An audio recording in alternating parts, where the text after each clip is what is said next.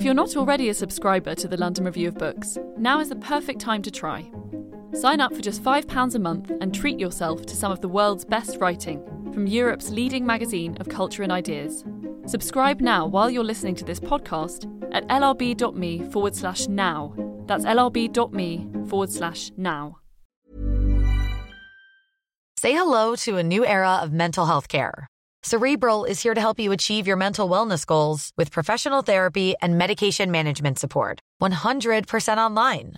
You'll experience the all new Cerebral Way, an innovative approach to mental wellness designed around you. You'll get a personalized treatment plan from a therapist, prescriber, or both in a safe and judgment free space. Your cerebral therapist or prescriber will outline a customized plan with clear milestones along the way so you can get to feeling your best. With Cerebral, you're not alone in your mental health journey. We're here to empower you to live a fulfilling life. So take that first step towards a brighter future and sign up today at cerebral.com slash podcast and use code ACasts to get 15% off your first month. Offer only valid on monthly plans. Other exclusions may apply. Offer ends July 31st, 2024. See site for details.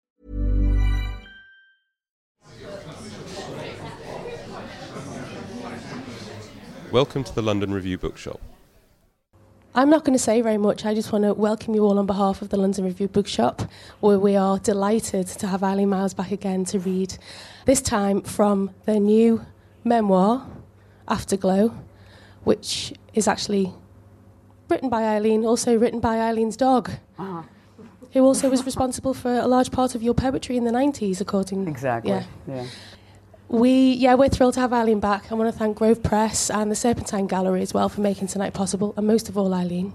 Join me in welcoming Eileen Miles. Welcome, thank you. Thank you.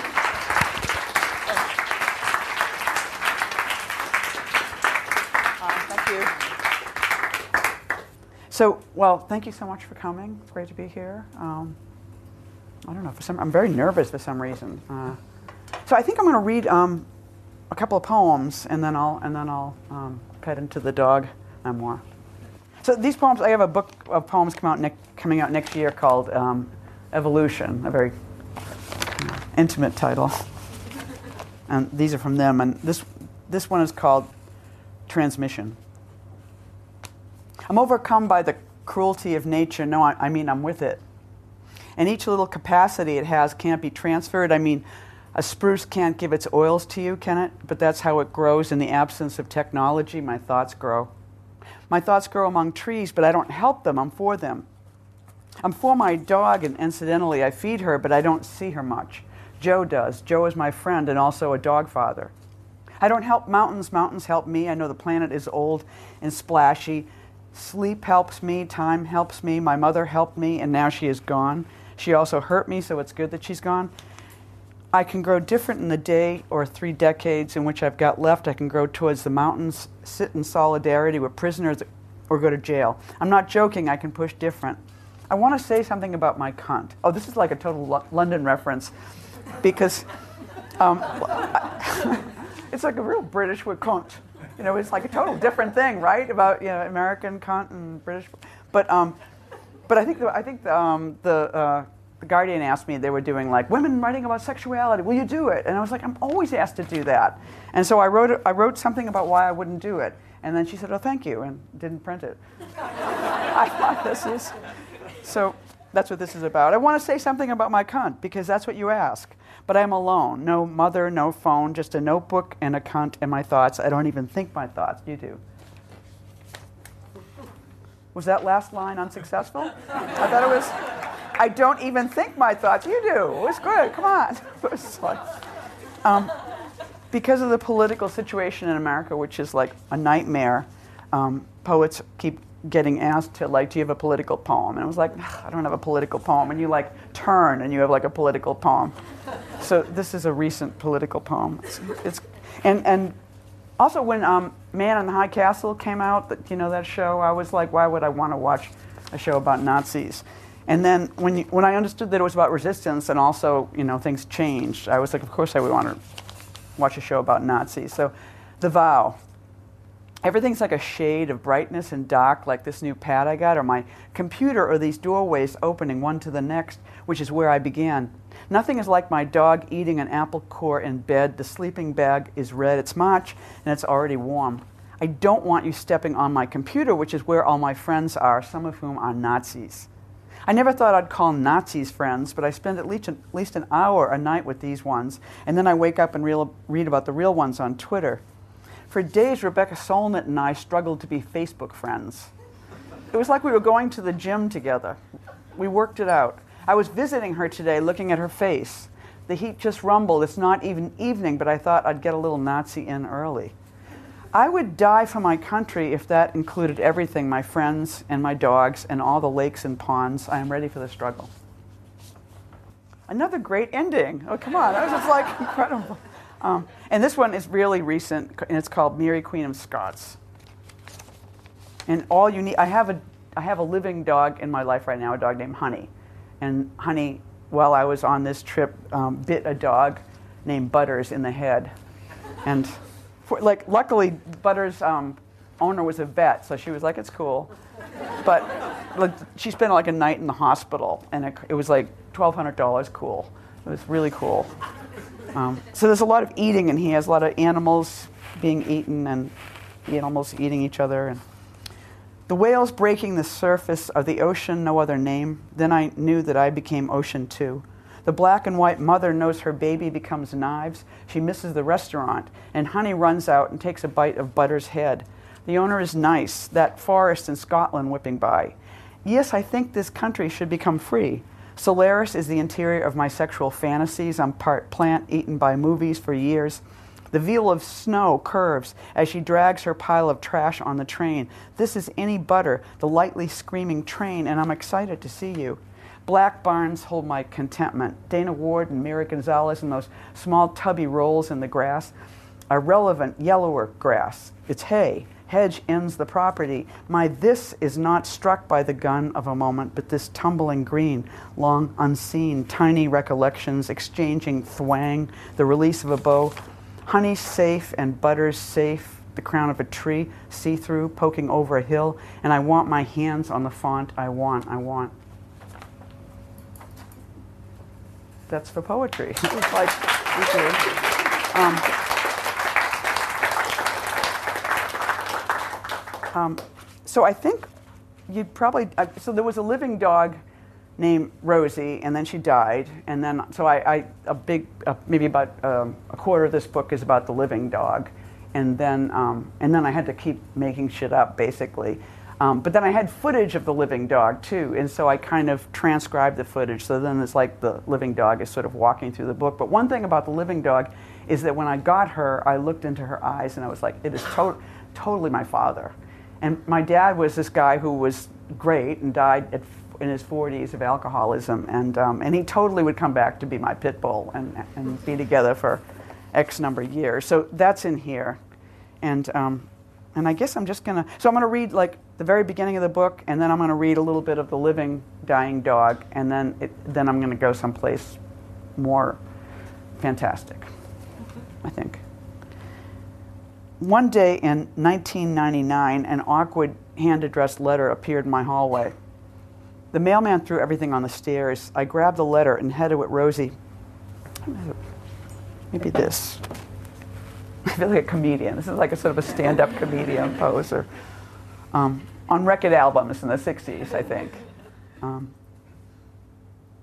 the mailman threw everything on the stairs. I grabbed the letter and headed with Rosie to the dog run, which in that neighborhood was a skimpy little triangle at 39th Street west of 9th Ave. It was an amazing perspective on midtown roofs and also dull traffic heading to New Jersey. My neighbors were weird, sad former actors. I liked the pink cheeked older woman named Doris who walked every one of the neighborhood's dogs, including mine. This is like 16 years ago, so Doris is probably dead. Sitting on a bench while Rosie sniffed the ground, I tore open the strange note. It read Dear Eileen, I take the liberty of calling you Eileen to begin the unpleasant duty of forcing you to legally take responsibility for the damages you have inflicted over a period of nine years upon the being you have taken to calling Rosie. I am Rosie's lawyer. Dog lawyers have only become possible in recent years, even months which is not to say that crimes of all kinds against dogs are new in any way. Crimes against dogs are ancient and widespread, but dogs having the wherewithal to attain legal representation is new indeed. My services have been retained thanks to a generous bequest by an anonymous donor who set up a foundation in her will for the explicit purpose of identifying dogs who were likely litigants, candidates for beginning the long and arduous process of getting the ball rolling on dogs' rights. It's been clear to my client during her life, and most pressingly at the time of her death, that the best way to make this need known would be to take up an individual dog's case, not the case of all dogs, which is too ubiquitous to pursue in the explicit way the law makes possible for human litigants who are generally assumed to be individuals. A wealthy individual, of course, does not have more rights than a poor one. We are all brought up to honor human rights, but only wealthy humans are able to use the full force of the law, i.e., obtain high quality representation. By this logic, there can be no freedom for dogs unless there are wealthy dogs. There is one today, the dog formerly known as Rosie. She has been left a significant sum of money in my client's will. She may spend it as she pleases with the single stipulation that she obtain counsel and press charges against her owner for a variety of abuses and crimes against dog kind. As you know, Eileen Miles, that owner is you. It seemed unbelievable to me. Rosie was about 10. I looked at her licking an empty wrapper against the fence. She appeared entirely innocent of the, of the letter's content. What? Are we already going home? She seemed to say. Okay, I don't think she knows anything about this. I popped the leash back on and walked home, planning my day. The loft we lived in was right across from Port Authority. Day and night, I watched the lights of buses sail in and out of the building.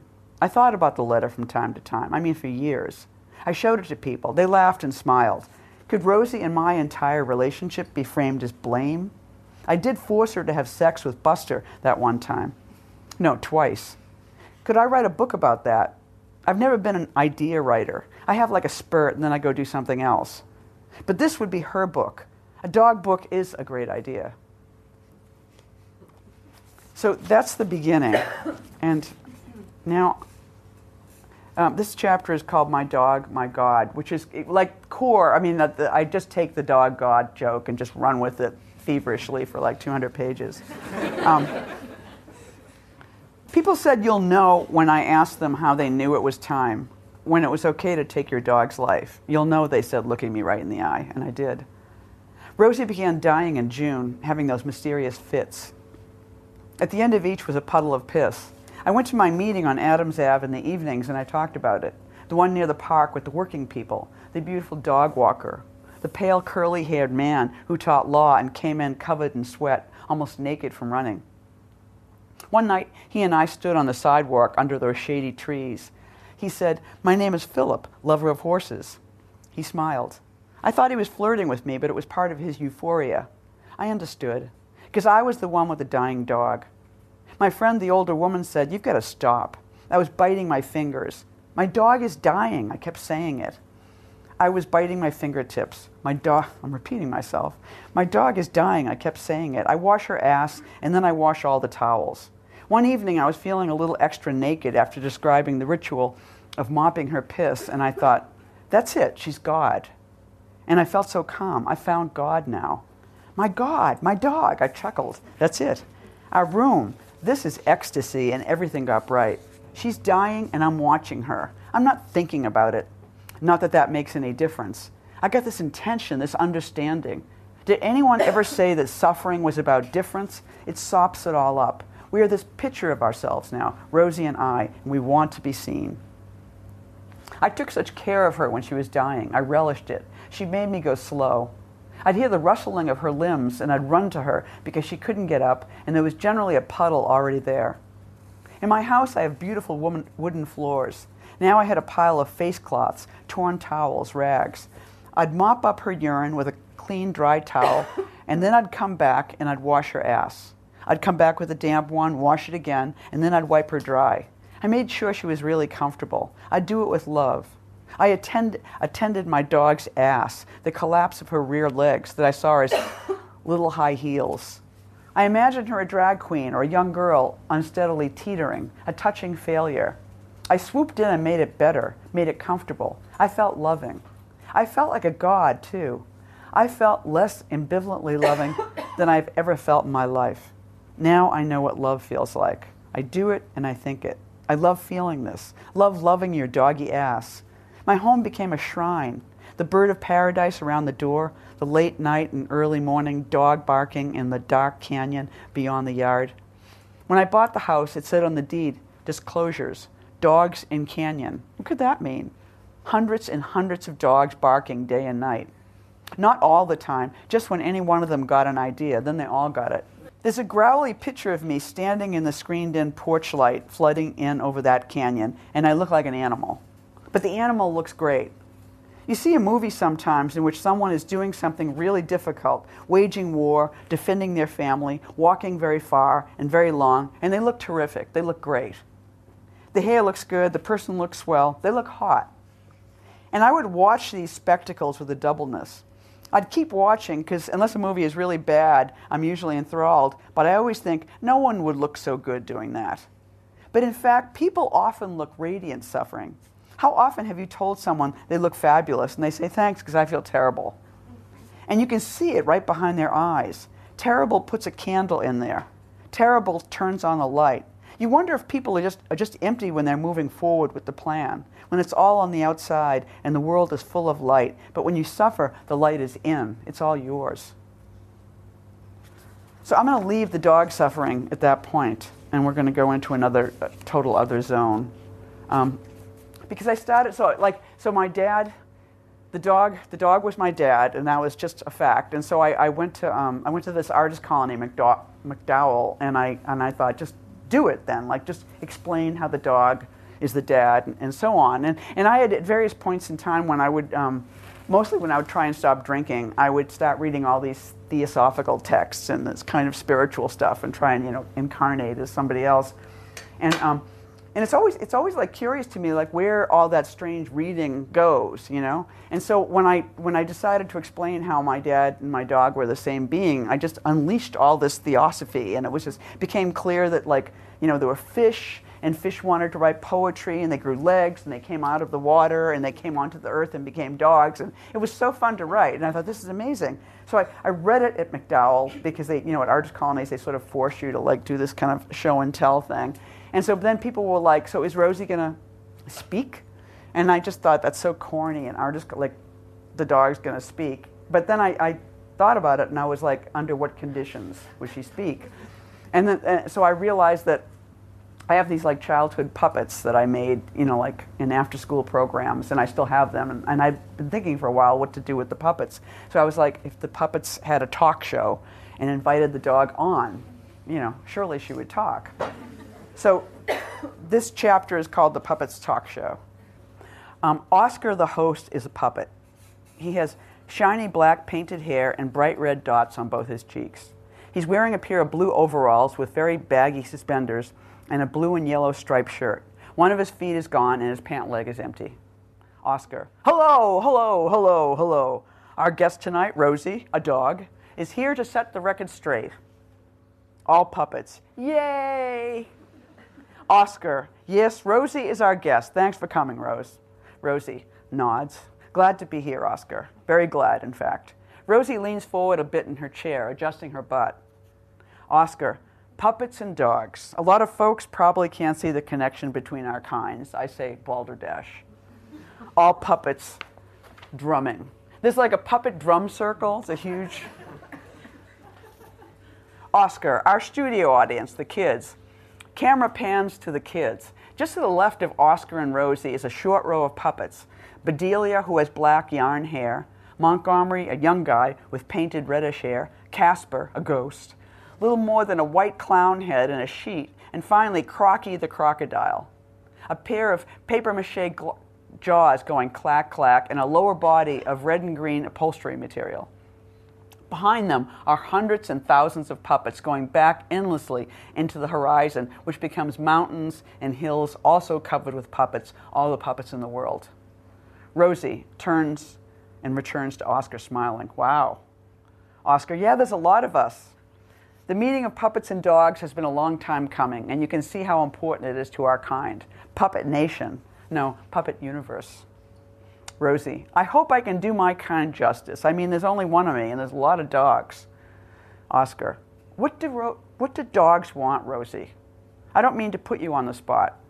But you agreed to come in today, and you can see what your being here means to us. And I hope you don't mind me being honest. You guys have generally cons- been considered the enemy for good reason. Dogs historically have torn a good m- many puppets apart, tore us to shreds. Camera close up on Oscar's face, and a tiny tear is dripping down. Rosie, I get it, Oscar. A lot of wrong has been done, but those. Do- Oscar bows his head and then lifts a white hand. Oscar, those were ordinary dogs, Rosie? Is that what you were going to say? Oscar looks over at his wife, Bedelia, and all the puppets up in the hills. He regains his composure. Rosie, I think I would feel more comfortable on the floor. She hops down and plants her head on her paws, looking innocent.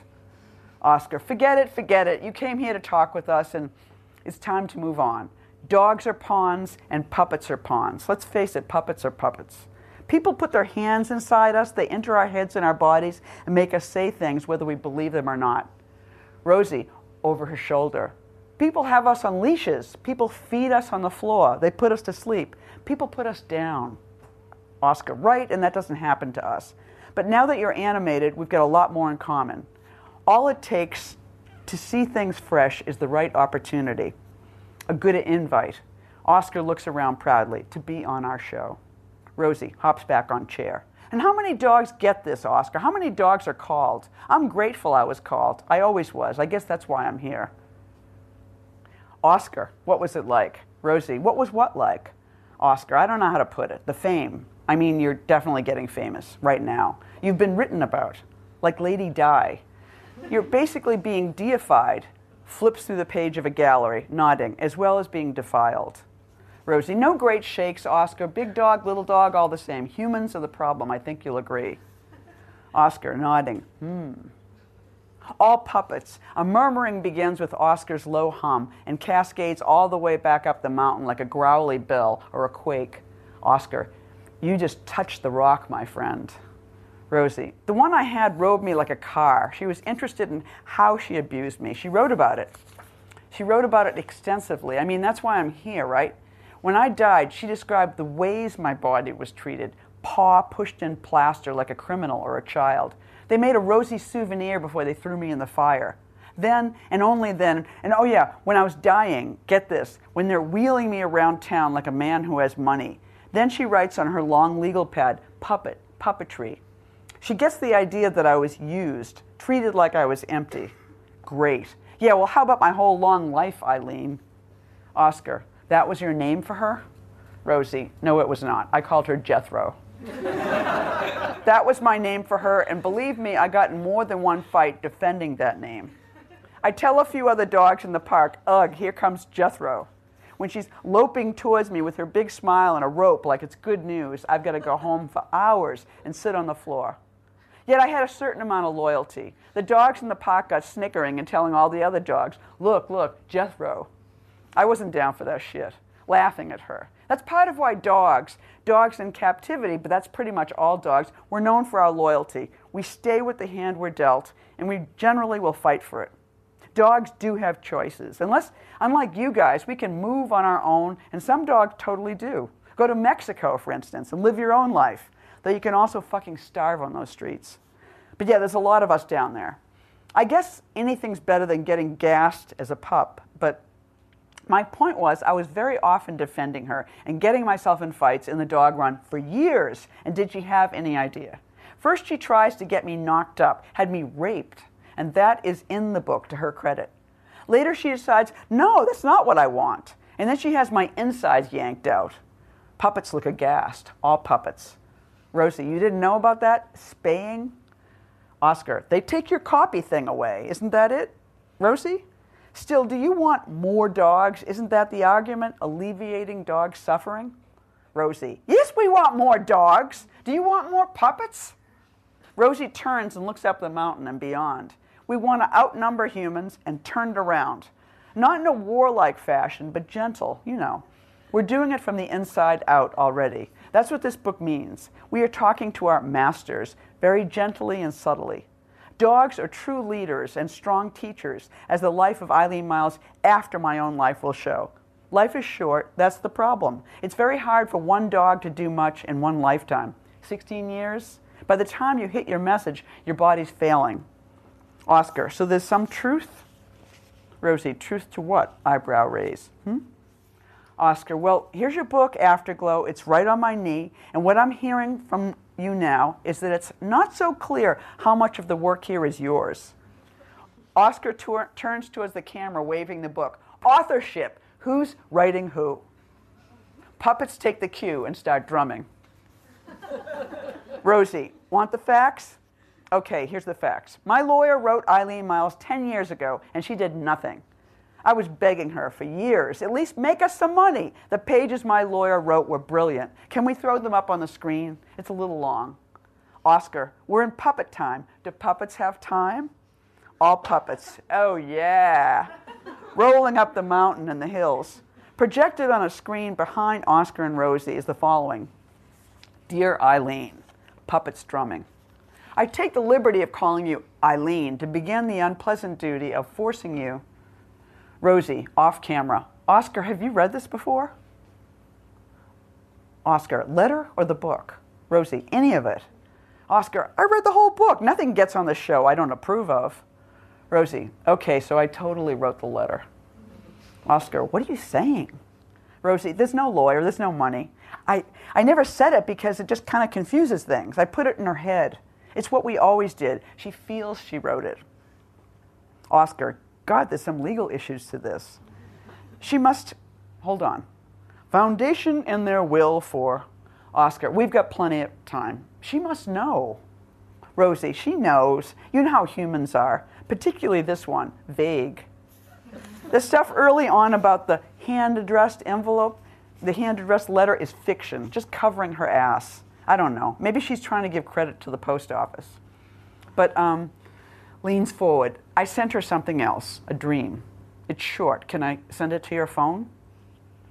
Oscar, now? Awkwardly pulls large cricket phone out of his overall pocket. Eileen's dream. At the party, I was talking to Peggy.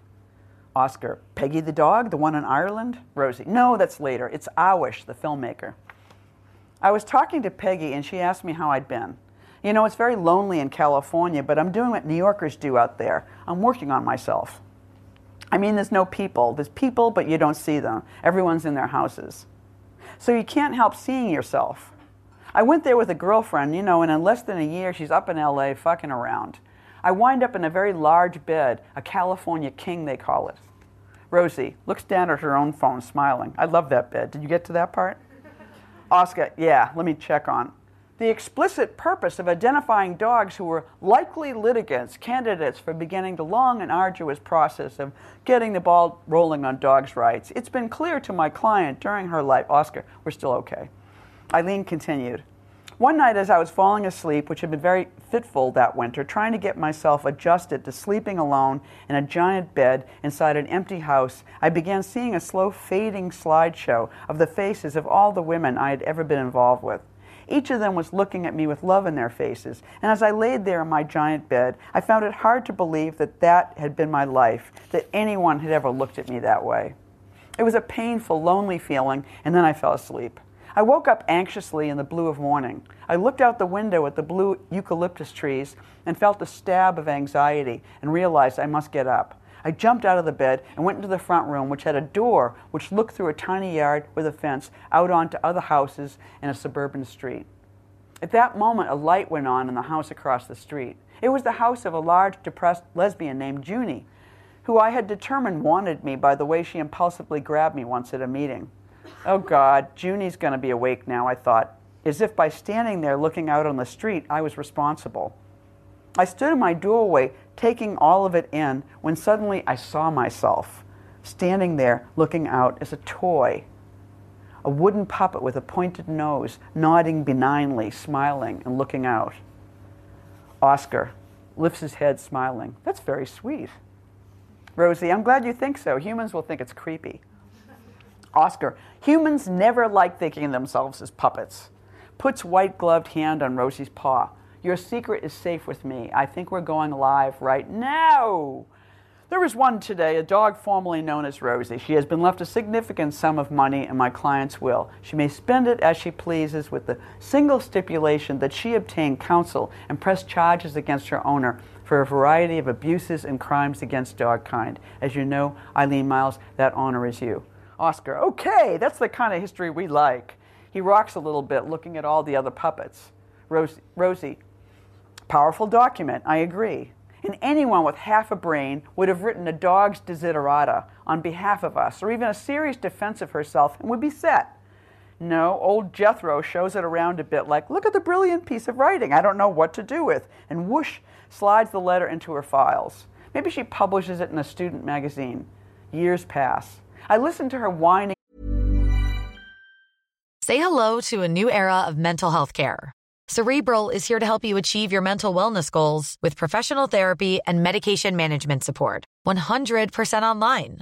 You'll experience the all new Cerebral Way, an innovative approach to mental wellness designed around you. You'll get a personalized treatment plan from a therapist, prescriber, or both in a safe and judgment free space. Your cerebral therapist or prescriber will outline a customized plan with clear milestones along the way so you can get to feeling your best. With Cerebral, you're not alone in your mental health journey. We're here to empower you to live a fulfilling life. So take that first step towards a brighter future and sign up today at cerebral.com slash podcast and use code ACasts to get 15% off your first month. Offer only valid on monthly plans. Other exclusions may apply. Offer ends July 31st, 2024. See site for details. If you thought the only way to get a more defined jawline with natural looking results was through surgery, think again. Juvederm Volux XC is a non surgical injectable gel filler that improves moderate to severe loss of jawline definition and can help you achieve natural looking results with little downtime. Even better, this improved definition lasts up to one year with optimal treatment. No maintenance required. Improve jawline definition for a smooth, sculpted look with Juvederm Volux XC. For important safety information and to find a licensed specialist, visit juvederm.com. That's J U V E D E R M.com. Not for people with severe allergic reactions, allergies to lidocaine, or the proteins used in Juvederm. Common side effects include injection site redness, swelling, pain, tenderness, firmness, lumps, bumps, bruising, discoloration, or itching. There's a risk of unintentional injection into a blood vessel, which can cause vision abnormalities, blindness, stroke, temporary scabs, or scarring. Talk to a licensed specialist to find out if it's right for you. and huffing. What's wrong with my life? Why can't anyone see I'm a genius? On and on. She took me to nature, to the sea, to the forest. She did her best when it coincided with what she considered her career. Puppets, what's that? Rosie, they put their hands inside you, don't they? Same idea. They use whatever they've chosen law, sex, poetry, whatever they choose. They try to do that to the world. Animate it. Put their hands inside the thing and shake it at the world, wanting everyone to go, whoa. That's pretty much how I understand a human career. And we are feathering their beds. So, yes, I taught her to write. I showed her the way. Work changes in 1990 when I came on the scene. Check it out. She admits it, but people think she's being poetic, humble, theoretical. Cut to the end of our so called story. I'm basically unable to walk to the door to say, I need to relieve myself. We're sitting on the green chase lounge in the yard, and she's got the yellow legal pad out now, and she's writing to break your heart. Now, you fucking loser? Now, yeah, now. The book is here, our book, and yes, I have helped mightily. Just as I wrote virtually every poem by Eileen Myles from 1990 to 2006, and she wrote nothing, nothing in the intervening months, no, years. A cat writes a poem? I don't think so. A cat does not have a poem. A cat, a cat stays in. It's a whole other kind of thing for them. I'm not really in touch with them yet. Oscar, cats? Rosie, yeah, cat. We picked a pretty doggy one. Ernie, black guy. He was wandering around wondering if this was the right place for him. We took him in, and I liked him very much, and the pair of them were devastated after my departure. But there's no poems in that. You know, the person you should talk to is Don Allen. Oscar, who's that? Rosie, she's a talker in betweener. Oscar, you mean? Rosie, yeah, she's a puppet. She's our puppet. She's practically a saint. People call her up, and for a very reasonable rate, she lets us speak. Eileen Myles waits for the end of my life to see what I was hanging around for. Was I her father? That's a very big part of this book about me. Humans are always looking for the obvious, very low, very base, very banal kinds of puppetry. They can't imagine their own animation ending. They decide that God's got his little paw in them. laughing. I know that sounds a little sleazy. Oscar, not to us. Murmuring echoes up the mountains. Rosie, they decide their children will be their future puppets. They build institutions and write books to carry on their names. Quack, quack, quack. Everything will speak their names while they're alive, and especially when they are gone.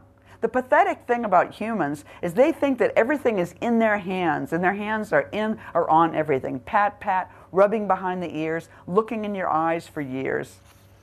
Oscar, so you had your say. First in the book, through Don Allen, and now here. I would kill for that experience. Rosie, and you have in a lot of movies. a doll coming alive, a puppet coming alive. The only things humans can imagine about puppets finally becoming free of them is that you guys all want to kill. And for good reason. Oscar, you said it, Chief. Rosie, I told Don Allen what I loved the grass in our yard, the sun on my fur. Jethro was thinking about moving again. And in this conversation, I let him know very clearly that for me, it wouldn't be so good. Don asked if I would come along, and I used some language that anyone who came from the Myles family should have known meant no. We'll cross that bridge when we come to it.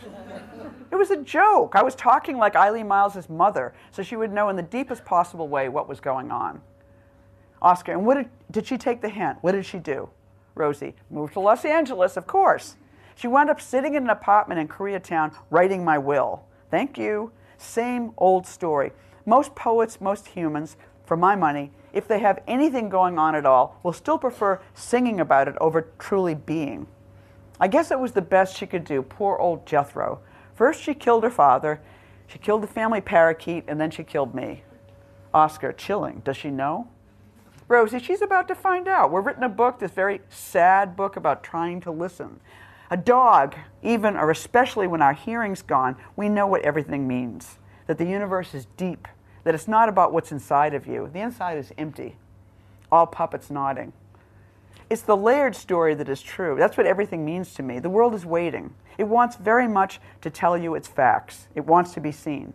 Once you touch everything and touch it well, then you can let go and go home.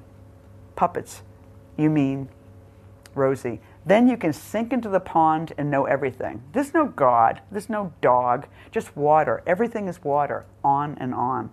Oscar, huh, I think that is a very nice place to close. Um, thank you.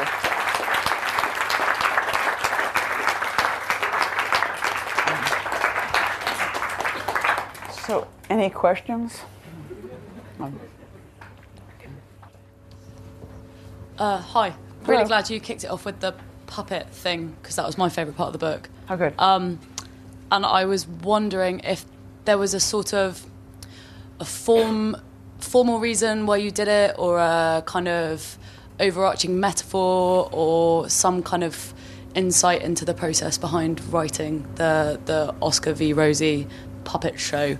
Um, I just found it so entertaining, right, but right. at the same time, I mean, it's that mixture of funny and profound. Um, so yeah, I, just a bit more insight into. I mean, I guess it was the. Tr- I mean, I think it was sort of like the transition from there being an actual dog to there uh, being a dog who is purely mythic. There had to be a way that that happened, and so it just. I mean, I think that the the fact that she was on this imaginary puppet show meant that she that she literally animated. Like I I'd created a device for creating a reality in which what was not true was true. And it seemed like once once she was on a puppet show, anything could happen in the book. I felt like I've just gained total permission, you know. And and there was all these, you know, like I think the thing that's so weird about writing a book is that you have these pieces that you can't figure out. Like the part about the um, the lawyer.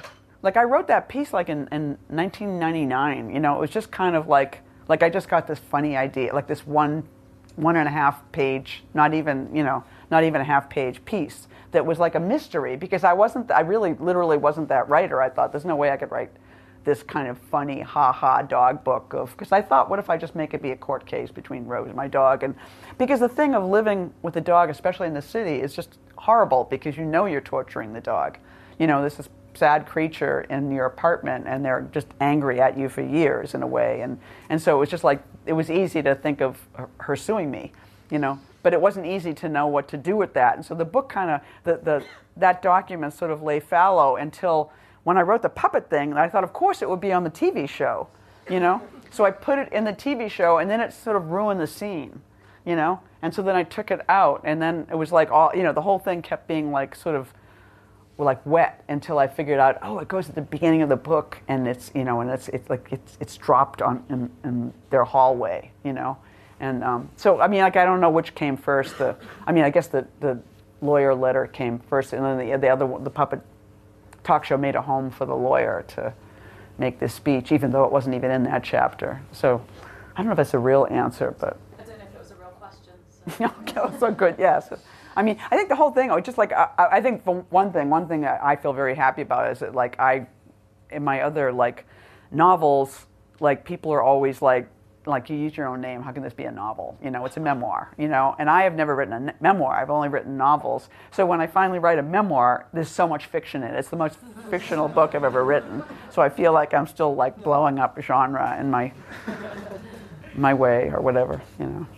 Um, i wondered if you could speak a little bit about the way that your writing has changed with the development of i guess like your mythos in pop culture as a literary icon and as a sex symbol and ethos now pop culture. I don't know. I'm gonna feel like I put a hat on or something like that. You may. Yeah. you can have the hat. Um, and I wonder about the way that you're using a dog to perhaps tell your own story without you as the vehicle. It's and, huge, yeah. Right. Yeah. Even if what you're writing before is nonfiction, it's interpreted as fiction because it closely mirrors what we presume to be you or like builds up this figure. Right. Um, and I just, yeah, I'm curious about that and the way that that's maybe informed your writing or how it's informed this book or this journey trying to figure out what part of that question is the question.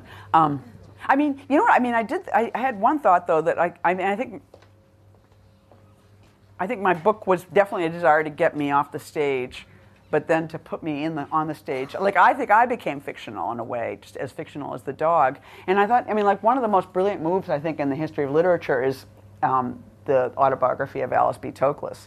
You know, it's like Gertrude Stein was like a struggling experiment. I mean, not struggling because she had like a trust fund or something. She wasn't exactly poor, but like unknown and laughable. Except she was a, she was kind of she was kind of pop before she was known as a writer. Right? I think maybe like like the New Yorker and Vanity Fair would talk about life in Paris, and there was this laughable woman you know, that wrote these silly things, but she knew all the painters and so on. And I think she had been sending her work to publishers in the States for years and getting the worst rejection slips. I've madam, this is foolishness. I have no idea what the content is.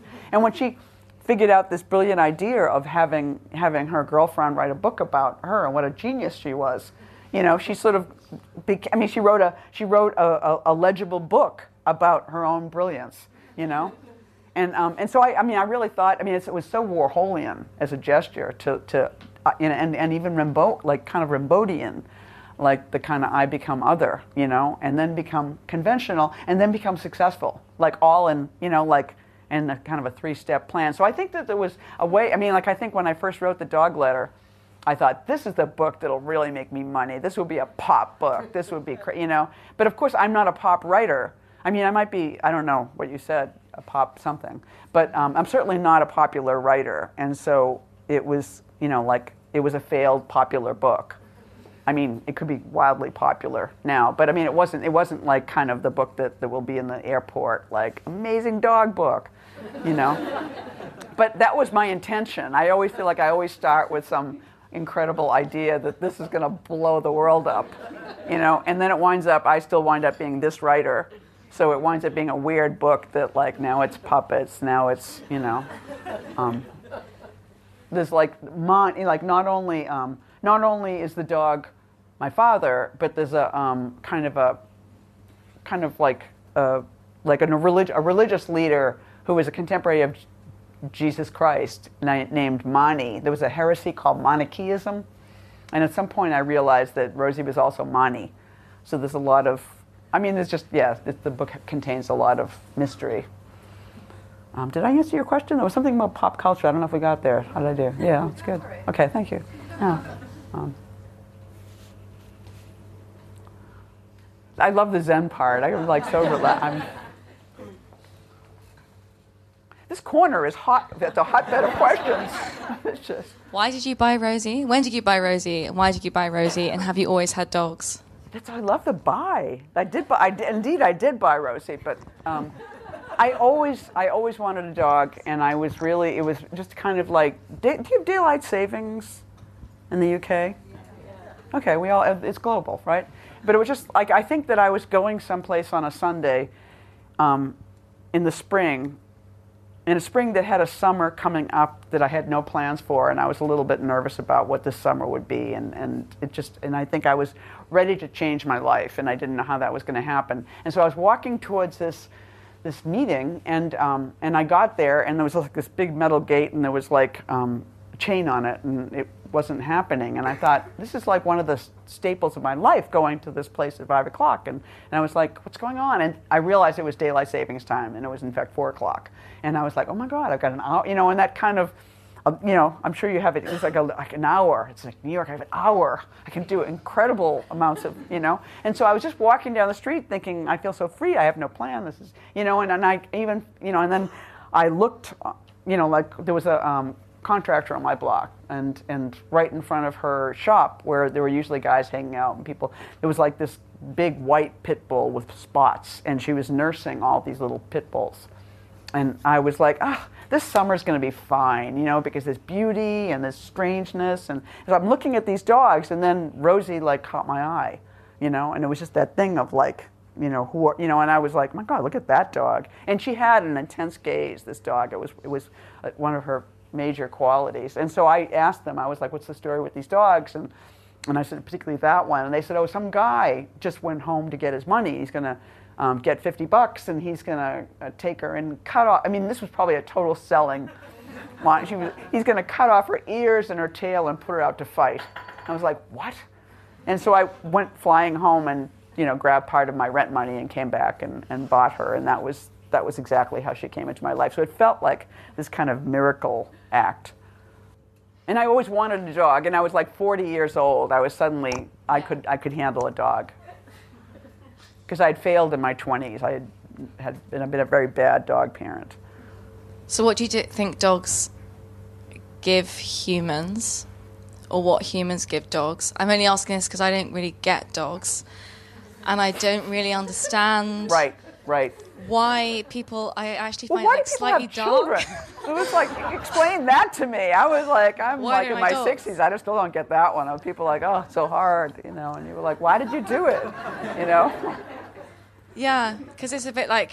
But when I was a kid, I mean, I definitely wanted a friend. We couldn't have a dog. We had cats, you know. But I always wanted a dog. I thought I was the middle child, and I felt like I needed something that would, you know, bolster my position. Yeah, I guess I just think that I might be missing out on something special because lots of people yeah. that I like like dogs, but I just don't really get them. They, so I'm they, wondering if you think there's something that dogs give humans. They annex your life. They annex like if you quit smoking and you lo- no longer stand in nature pointlessly, you know, or like have a feeling I'm going to go walk on the beach with a cigarette. You know, it's like the dog will do that. You know, the dog. It's just kind of like my, you know, like it's just the dog. It's like a joke I have, but it's really true that when I, um, like I finished my book Chelsea Girls in the country because I had these friends who were wealthy artists who decided I was like their pet poet, you know. But somehow that only happened because I wanted Rosie to have puppies. And so I thought, this is the summer, she'll have puppies, it'll be great, we need to be in the country. And so I wrangled this situation, and we had a summer in the country. Then I needed a car because I couldn't get her to the. So the whole, my whole life expanded incredibly because of this dog's needs you know. And now I have I have another dog, Honey. I, I have a house in Marfa, Texas, and um, and she, I mean, like the whole dog distinction for me is there are dogs that you look in their eyes and you're like, like Rosie. People felt Rosie saw them. You know, I walked down the street with this dog, and people were like, "Look at that dog," and what they meant was, "Look at that dog seeing me," you know. And because she had these big eyes, and, and it was just very, she was very human feeling. The dog I have now is like a complete animal you know, you look in her eyes and you see nature on and on. You know, she just wants to be out there. And so she ran away this summer in Marfa and she ran onto ranch, ranch land for four days. She was gone. And the whole town was like border control, animal control. I met everybody in town, you know, looking for this dog. Ranchers, and like two days out, a rancher who didn't know that she was missing said, um, there's like a little, there's like an orange dog herding bulls out there. It was like, what's going on? And she's like a, like a stray from the Bronx. And she's just like, you know, like if she sees a horse, she'll get under the horse and just start trembling. Like she feels awe for big animals. I was like, what is that? I mean, this dog just wants more and more. And so now I feel like I need ranch, a, na- a ranch and cattle for this dog. So she's like moving me on to another realm again, you know. So I don't know. They, they yeah, they expand your your properties and desires. And, yeah. Um, I was going to ask how Honey feels about Rosie having her own book, but maybe you how, just answered that question. How Honey feels about Rosie having her own book, but maybe you answered that um, question. I mean, there really is an answer. This is really sad because before there was this like great, um, you know, people have given me like photographs of Rosie that not all of them are in the book, but there was one really good one that was sort of a close up and sort of blurry. And before the book came out, when I would like be doing some public events, it just seemed fun to have like, you know, I blew it up to like you know, eight and a half by 11 or something. And I, tape, I taped it to some book. And I would just, it would just be like this thing I would show. And then it just was a cool object. So I kind of like, and I, you know, the joke, I put it like I kind of have this joke about dog art, you know, like often in the realm of where she might drink water or something, I'll put like, you know, lean some art that I, she might enjoy. So this was sort of dog level, like under her leashes as you come in the door. And she has dog friends in her neighbor, in the neighborhood who do have access to the inside of the house, like there's a dog door, so Gunner might come in and be around, and they might, you know, it's less like. So I came in, and it was just like it was like kind of a um, like a kind of a I don't know what do you, what do you call it? It was like it was like she had cried. I was looking at it, and I was like, "There's tears." It was like a shitty Xerox of Rosie's face, and it was like all like mournful. And suddenly I realized the dogs had come in and pissed on her face. and, and then it kind of went this toxic green. So it's just like I still have it. It's so weird. I was like, what do I do with this? You know, it's kind of the dog miracle kind of insult thing. So I think that yeah, I think this some. It was like her friend helped her out. It was like let's piss on that. Who is that dog we keep hearing about? You know. Um, oh, th- yes, this person here first. Sorry, no, thank you. Um, you touched a little bit earlier on uh, on the way that you sort of construct a version of Eileen in your poems and your prose. But mm-hmm. I just wondered if you could say a little bit about the two as different mediums, media that you, you know, I, your, your poetry and your prose, and the way that you um, use them as a sort of uh, autobiographical kind of medium, autobiographical in sort of quotes. But the is diff- there a difference for you in writing about yourself through the poems, or writing about your lives through the poems or the prose? Right. I mean, I think in the poems you don't necessarily like. I've always felt like the poems are like a comic strip. You know, like I think a poem is like a is like a horizontal comic strip. You know, and and that made it possible when I first started to write to do it that way because I love comic strips and just the just the you know the material and the balloon kind of you know, and so it would just be like. And and not so, I mean, not so much would I actually literally come in, but once in a while I would, I remember writing a poem that I was very proud of in my 20s, and it was like, da da da da da, and the last line was like, she weighs in at 126, you know, and I thought I was like this boxer or something. And every now and then I'll use me, and like I have a poem, Eileen's Vision, and I like saw something on the, you know, like, um, like on the bathtub cover, like in the you know in East Village we have bathtubs in the kitchen, and then you have the cover, and you know, and it was like I think I had like a vision, like I saw the Blessed Virgin on the cover of my you know, and it wrote. But mostly I don't. I mean, like mostly I don't come into my poems literally, you know. Whereas I think that the fiction, I just seems like I just seem like an available character. Like it's sort of like if I have all these memories and all this material, why do I have to make somebody up? Why can't I just use the stuff that I have and not do the research? You know.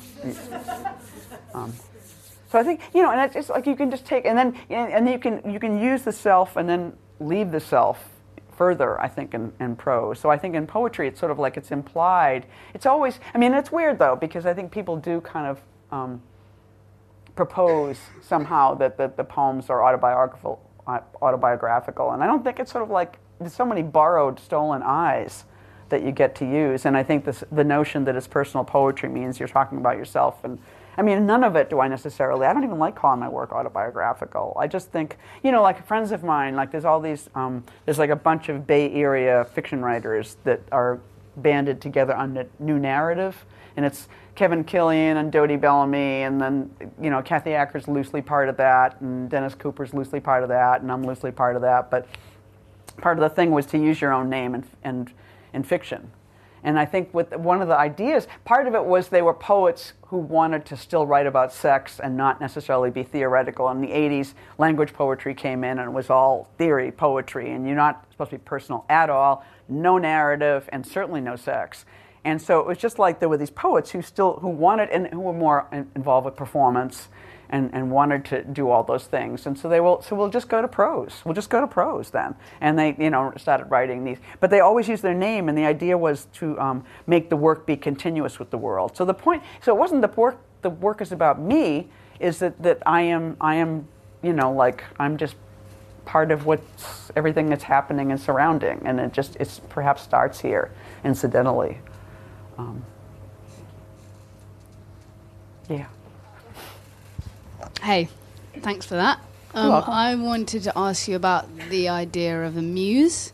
Um, I haven't read Afterglow, but certainly in Chelsea Girls, the the story is punctuated by all these women, and I guess I want you to talk a bit because the muse is very problematic anyway. But um, what is the last thing you said about muse? It's quite problematic, but I was wondering if whether you see Rosie as a muse. I, I um, mean, I kind of do, Yeah. and and maybe there's a little bit of a feeling that she won't mind, in the same mm-hmm. way that you know a human female might, you know. Is that what you meant? Yeah, just kind of no, the whole thing. I mean, like discuss, when yeah. I had when I had that experience of being in a TV show, and I guess I was like the muse of transparent. I thought that's so feminizing and weird. You know, I think that there's that. You know, that one doesn't like being the the love object of something or anything. But mm.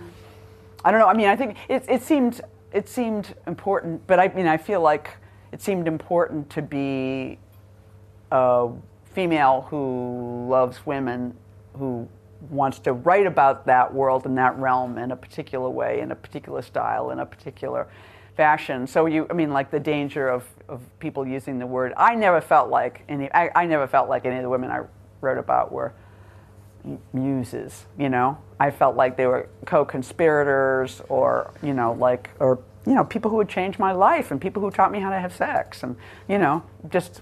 Um, the, the animation. I mean, like what made my life be real and vital. Like I think sex is the great narrative, and love is is like what I mean. Poetry is just like a list in a way. It's just like this list, just an inventory. But when it becomes like devotion or lust or something, it just becomes this enhanced, ecstatic list. You know, I, I feel like love just makes the work become something. You know.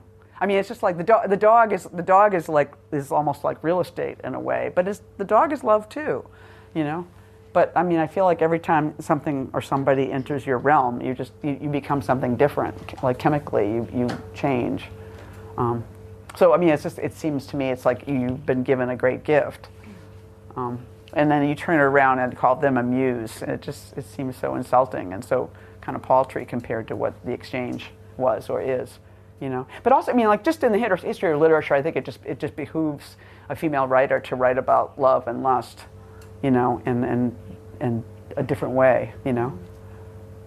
So I feel like that has been part of my job. Absolutely, yeah. Yeah. Thank you. Partly following on from um, what you just said about uh, Rosie being fine with it, um, and also something you said a minute ago about uh, borrowed, stolen eyes. Um, is there Borrowed stolen eyes. That's so great. said that. Did I? Two, like two minutes ago. I was like, I was like, that's great.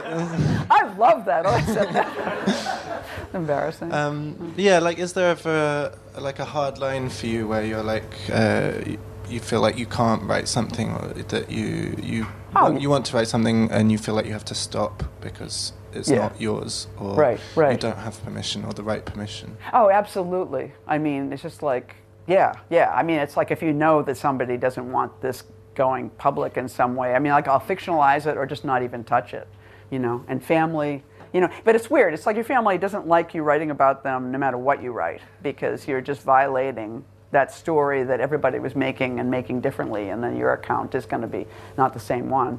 But um, like you know, my mom just died in April, and I feel like I know there's just stuff that I never could write about that that now I feel like is you know, and, and it's not even necessarily literal, literal, and it's not even that she read my work, but I know that everything's different now because she's not in the world, you know. Yeah, is it is it different when when it's someone who's not there anymore? Um, yeah, how, well, obviously it is, but but how? How? I don't, you know, like I'm not, they're history in a way. They're, you know, like they're not going to change anything and they're not, I mean, it's sort of like, in the same way that like when somebody's gone, like your mother's gone, it's so, it's so weird how she's everywhere, you know? I never th- realized how much I thought about my mother, you know? And so it's just, I, I- yeah, I, I can't even exactly, yeah. So it's sort of like, so it's, there's just a difference that, that they're like, they're everywhere and no place, in, there's no point of contact. There's just a million points of contact, you know? And I think that surely that changes how you approach something and even how you approach the world as subject matter, you know? It's sort of like, you know, it's sort of like you're born and you have these parents. I mean, I think people, it's, obviously it's like people who were adopted do these searches, you know, because they just want to know who that person was. But we who know who those people were, you know, it, it have this other burden, and then and then they leave, and then you feel like you're sort of standing on the diving diving board. You know, you're just your relationship to mortality seems so different, you know, because um, the people who made you don't exist. Maybe that's I don't know if that's about literature or life. I can't. I don't know. I think I know the difference. Ladies, gentlemen, people, dogs, poets, puppets, thank you so much. Yeah. Thank you for your questions.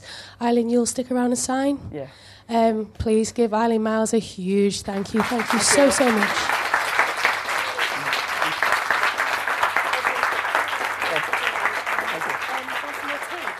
No, I'm good. Good. Yeah.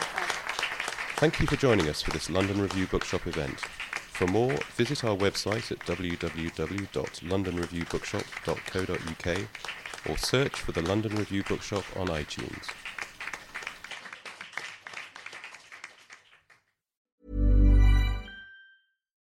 As humans, we're naturally driven by the search for better. But when it comes to hiring, the best way to search for a candidate isn't to search at all. Don't search, match with Indeed. When I was looking to hire someone, it was so slow and overwhelming.